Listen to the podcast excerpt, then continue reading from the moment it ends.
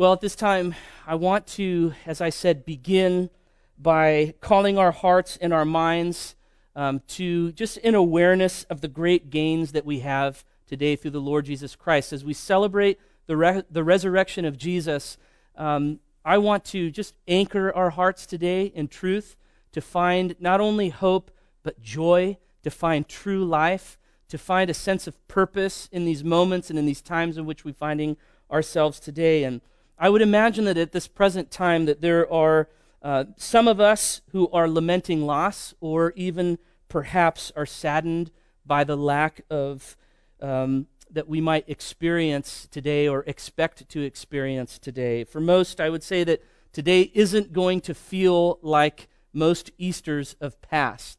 Um, there's, there's not going to be any egg hunting for the littles. There's not going to be any dressing up uh, in family photos and traveling to barbecues, and there's not going to be the, the smell of, of the, the forgotten rotten eggs in our backyard, even. It's going to look a little bit different. And I would imagine that for some, that's, that's a feeling of loss. But again, as I said, I want to anchor our hearts today on the great gains that we're having through the Lord Jesus Christ. And I would say that probably, if we're all honest, for many of us, Easter has become synonymous with things like deviled eggs and ham, um, frilly dresses and bow ties for the children, or, or even maybe like a candy induced coma for those of us who, uh, who like to partake in that on the regular. Um, however, I would say this in the Christian life, for those of us who are truly Christ followers, we know that this day isn't about those things, as wonderful and enjoyable as they are. That's not what this day earmarks. That is not what we celebrate on this day. Today's a day that we remember, that we celebrate, that we discuss, and that we encourage each other and one another in the truth that, that this is the, the climax, this day that we celebrate is the climax of God's redemptive story. The resurrection was the climax of God's story of redemption in humanity. And as we've been saying, if you've been been with us the last few weeks in worship that to miss what God is doing right now during these times, to miss to miss what he is doing amongst this cultural moment is to have missed one of if not the greatest opportunity that we have for growth as a society collectively since 2001. There's such a profound moment here that has been provided to us. And, and as of late, we've been talking about this in the past weeks, and we've been reminding our church community that this is an opportunity. This is an opportunity that we're faced with. So you see, God has provided for us within the last few weeks a, a chance to ground ourselves and to anchor ourselves to the rock. And I'm not talking about Dwayne the Rock Johnson. I'm talking about the rock of ages. I'm talking about Jesus Christ, the rock who is the cornerstone upon which the church is built, who is himself the capstone which holds it all together, as Scripture tells us. This is what these times have provided us an opportunity to anchor and to ground ourselves into something that is sure, to someone who is certain. And this opportunity comes by God sovereignly removing and perhaps even stripping away from us the things, the obstacles in our lives that hold the place that only He Himself holds. This is what God is doing. This is the opportunity because He's removing from us things that have gotten in the way that we've either intentionally placed or perhaps unintentionally allowed into our lives and into our families. And He's removing those things from us. And in so removing them comes the opportunity for us to hear Him, to grow closer to Him. He's drawing us, He's wooing some of us to Him. For some, He's drawing you for the very first time to Himself because He wants to show you how great the gains are in life that is surrendered to Him. So, whatever the circumstances are that are surrounding your present reality, this is the truth. The truth is this that it is not a time of loss, but it is a time for potentially significant gains in your life and in all the right places. So, with the time that I have today, which of course is as much time as I want because I'm in control right now, you're at home. Some of you are probably even still sitting in your Easter sweats at this moment, drinking your coffee. I want to take the time today to, again, anchor our hearts into truth. And I want to say from the very beginning that the resurrection is the key to the Christian life. And many of you might be saying, well, yeah, we know that. But I want you to think about that for a moment. The resurrection is the key to the Christian life. As I said a moment ago, it's the climax of God's story of redemption within humanity. Yes, the cross is incredibly significant. Yes, the cross, of course, is something to be celebrated and remembered, which we just did on Friday with Good Friday celebration. But without the resurrection, without the cross, there would be no resurrection. But Jesus' return from life to life from death, it secures, and this is the key Jesus' return to life from death secures the promise of the new life that we as believers in Him live freely in.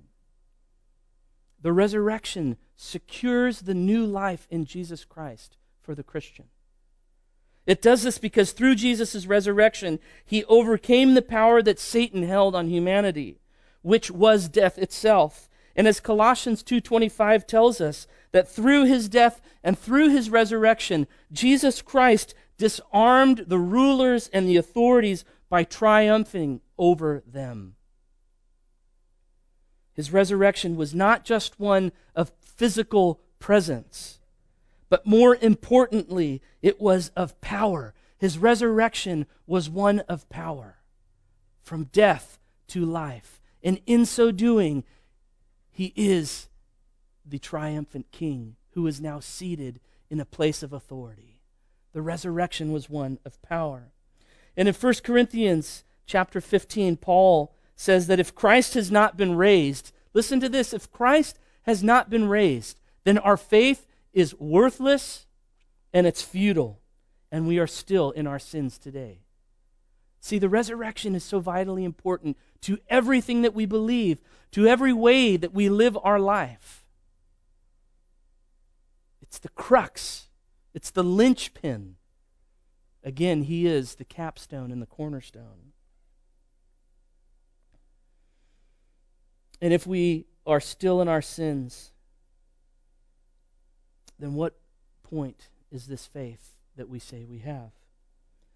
But of course, praise be to the Lord Jesus Christ that in fact he has been raised, that he is the first of many who have died and have raised again to life. See, this is why we say that while we love to celebrate Christ's resurrection, the reality ought to be for the Christian life that we live with a constant awareness of it every single day. Because it's the power that we hold on to, it's the power that is the life of new creation life for the Christian. So, as wonderful as it is today to be here with you, to be bringing the Word of God, to worship with you in your places of home as we're scattered throughout the city and perhaps in places outside of Sacramento and California. As wonderful as that is, the reality and the truth ought to be that we each and every day not only live with a mental awareness, but in the power of the truth that Jesus Christ has been resurrected. And in so doing, he is seated in a place of authority in his ascension above all things. And therefore, he holds the life of the Christian securely and squarely. There is no turning in him, there is no fading. There is nothing that could be done to now remove what he has already done or to undo it. What greater gain in life than this? So, what of this power for life? What, what are the gains that we have so generously been given?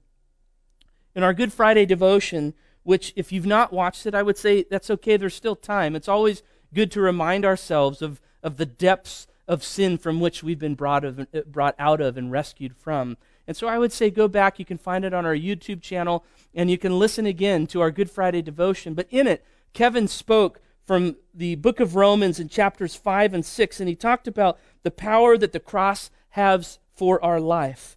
To live as those who, though once were dead because of sin, are now alive to Christ, and we are with him or will be with him into through eternity. And that was from Romans 5 and 6. And in light then of this paradigm shift of having been brought from death into life, Paul will go on and speak in Romans chapter 8 how this new life is now to be lived out. And this is really what I want to focus on today.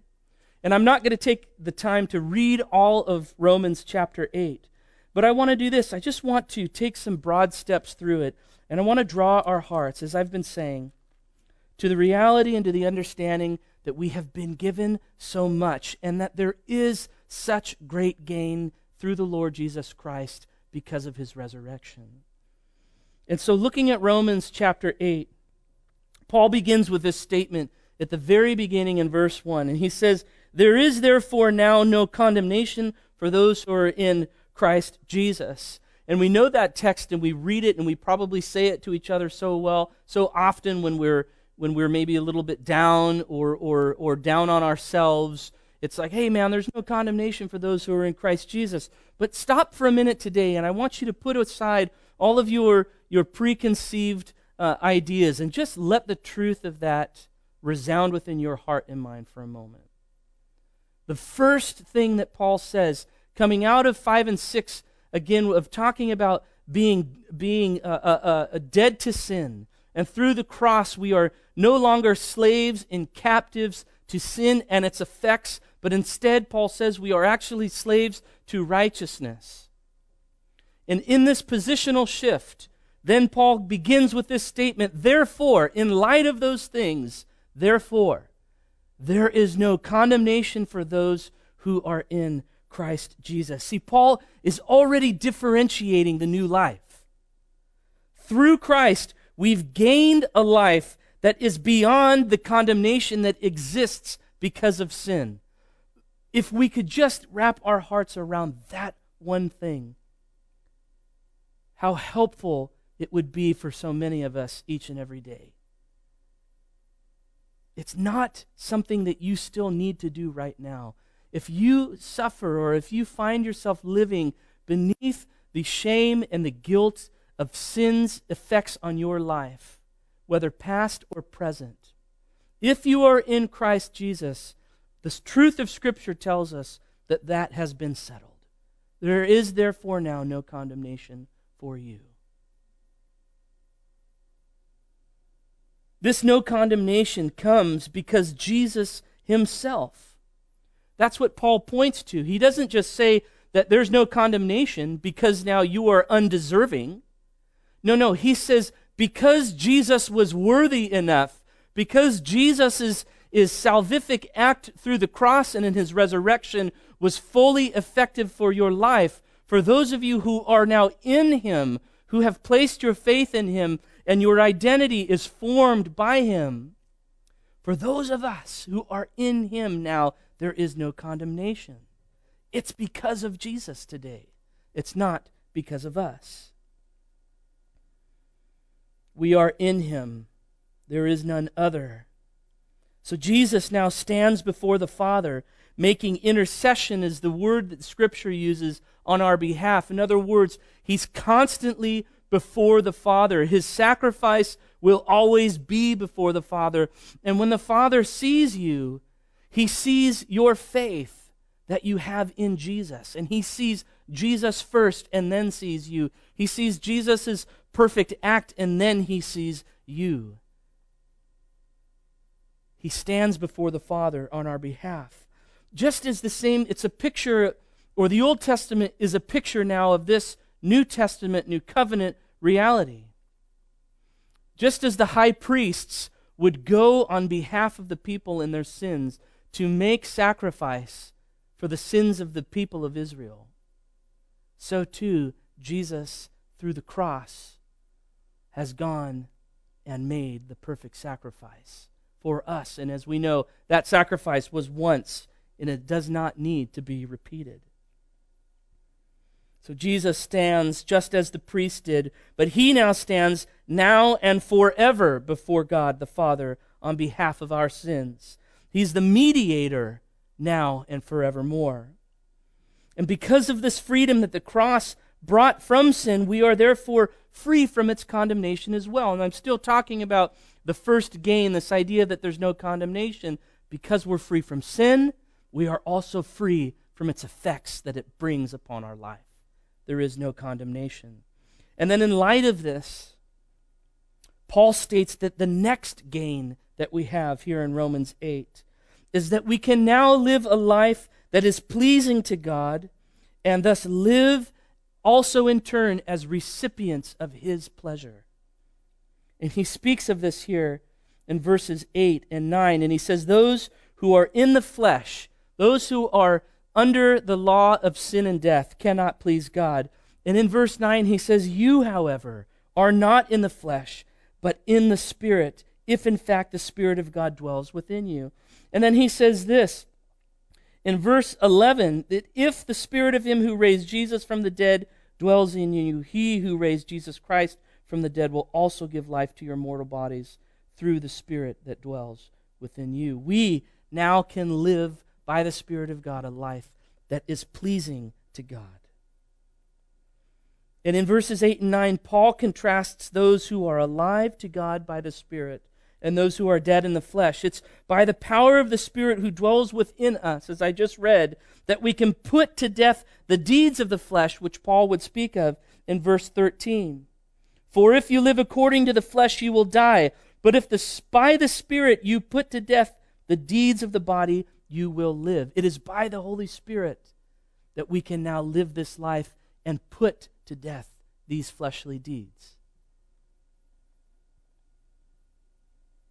And so through Christ, we gain a life outside of sin's condemnation, and one we are now able to live one that is pleasing to God Himself. This then leads to verse 14, where the next logical gain that we have is presented to us, and that is one of sonship. And let me just say this really quickly for all of the, the gender neutral fanatics that are out there when, when the scripture talks about sonship, he they also is referring not just to men, but also to women. At least in the good stuff, of course, and the good promises. It's not just for men, but it's for both men and women. And so, what we're talking about here, Paul is talking about not just that men would become sons, but it's the children of God.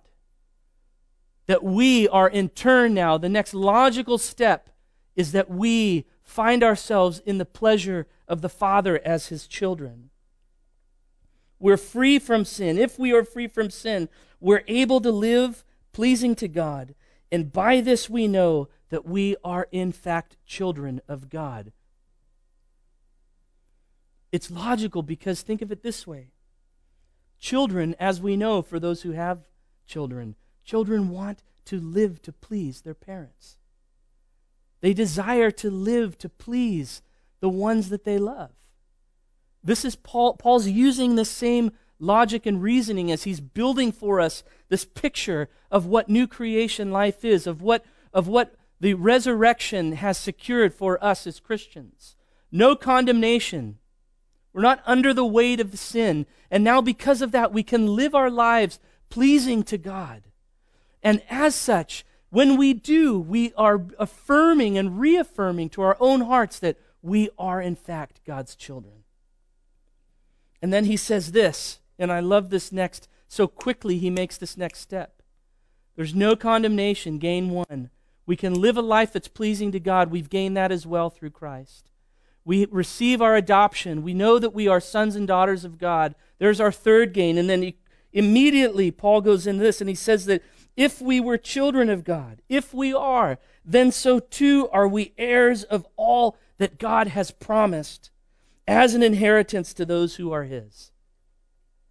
And so, the very next gain that Paul states as being a result of this new life is that we are now heirs of the future glory that awaits us. This glory is stated in verse 26 when he identifies it as the redemption of our bodies. See, through Christ, we've gained life that is free from sin and its condemning effects. We've been given His Spirit, which enables us to live pleasing to Him by putting away our fleshly tendencies. And in so doing, we confirm within ourselves as sons and daughters who live to please their Father. And as children now, we are heirs of the future promise of hope in the resurrected life. What an amazing truth that we find ourselves placed within today. 1 Peter 1 3, he begins with this, and I'll be reading from the ESV, but I'll also put it up here on the screen for you. 1 Peter 1, verse 3. He says, Blessed be the God and Father of our Lord Jesus Christ. According to his great mercy, he has caused us to be born again to a living hope through the resurrection of Jesus Christ from the dead, to an inheritance that is imperishable, undefiled, and unfading, kept in heaven for you. This is the hope that we have. This is, this is what we hope for. This is what we live our lives towards. Because of the resurrection, we have been born into a living hope. He is living today. And this hope that we look towards, our future hope, which we know will not fade, is being kept for us. But I would say this that what is probably even better, or what, what gives us even cause for more hope, is this that this hope is not just for a life that is to come, but also for the present life as well. See, in verse 28, Paul brings this into perspective when he speaks of the joy that is our new life, when he shows us that the hope in our future glory reveals God in our present circumstance. And he says this For we know that for those who love God in all things, all things work together for good, for those who are called according to his purpose. For what? For those whom he predestined, it says. He also called, and those whom he called, he also justified, and those whom he justified, he also glorified. And so often when we read this text, we point out the fact that that is all past tense that Paul is using. Your past, your present, and your future is all been not only predetermined, but secured through the Lord Jesus Christ. And so when we speak of a living hope, when we look towards our future hope, we also have a present day hope. Because as Paul says here, in all things, in all things, we know that God works in all of those together for the good of those who love him and who are called according to his purpose. So I would say this the God who secured your past and my past, and the God who ensures our future, also is the God who most surely will preserve our present. He has secured our past, He ensures our future, and He preserves us and our present circumstance. He has all of it in His hand today. Every circumstance, every moment, every trial, every joy, all of them are within God's control, and He's using them all. What great hope we have today in the Lord Jesus Christ because of this. And so then the, the, the, the, the, the question is this so, what is our response to all of this? And Paul would say towards the end of chapter 8 and verse 37, he says, No, in all things we are more than conquerors through him who loved us. The final gain is, is a result of all of these things that we go from being those who are condemned to those who are conquerors. We go from overtaken by sin, Romans 5 and 6, to overcomers of sin and its effects in this life. Brothers and sisters, you may have thought that there was great loss. You may have gone into this day thinking, ah, I'm not going to be able to do the things that I wanted to do, or feeling a sense of lack in your life. I tell you today, be encouraged by the Spirit of God. And if you do not know Jesus, this security, this hope, this joy, this peace, this gain that I have spoken of can be yours through faith in Jesus Christ. That is what he's calling you to today. And as I said earlier as I began, perhaps he's stripping things from you because he's calling you and drawing you towards himself. Today, the gains that we have in Jesus Christ far supersede any loss that we might have thought that we had. And as the economic markets steadily trend downward and the stock markets record loss after loss after loss, let's remember that if you are in Christ Jesus, because that's the key, remember, in Christ, you've placed your faith in Christ. If you are in Christ Jesus, your future is just as secure as your past. And your account, your, your spiritual bank account, has been credited with the greatest gain ever possible. So while things around us trend downward, our lives can and must trend upward towards Him who has called us according to His great purposes and secured us through Jesus Christ. And as I said, for those who have not heard this message before, or perhaps not heard it put in such a way, I would encourage you to respond to the call that this cultural moment is providing for you.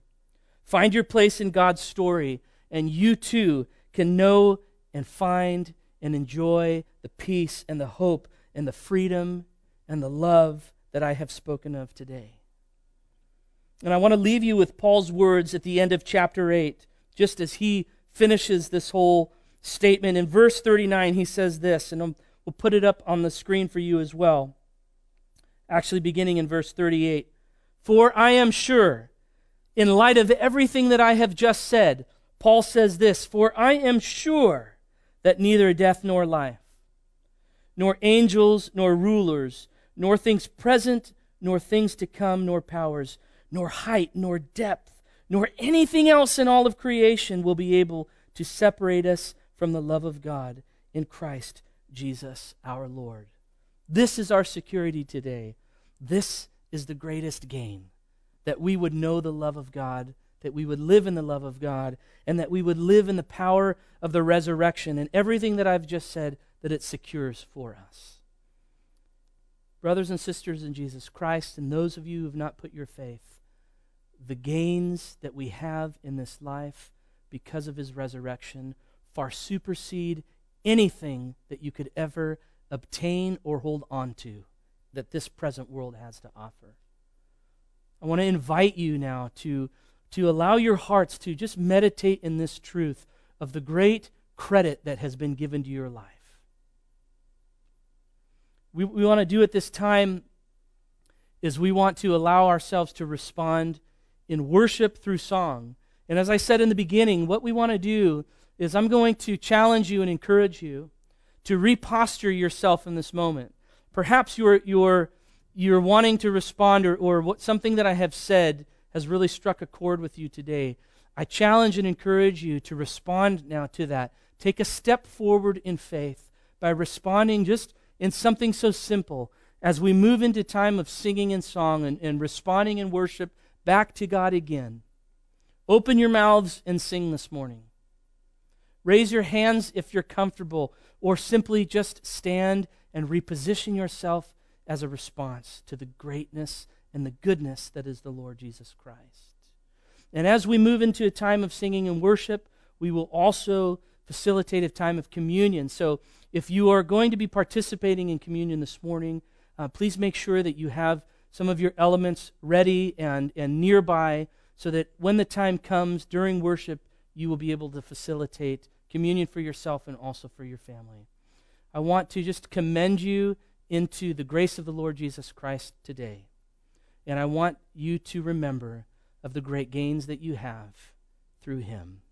May you be blessed, and may you go throughout this day in hope and in faith because Jesus Christ has risen from the dead.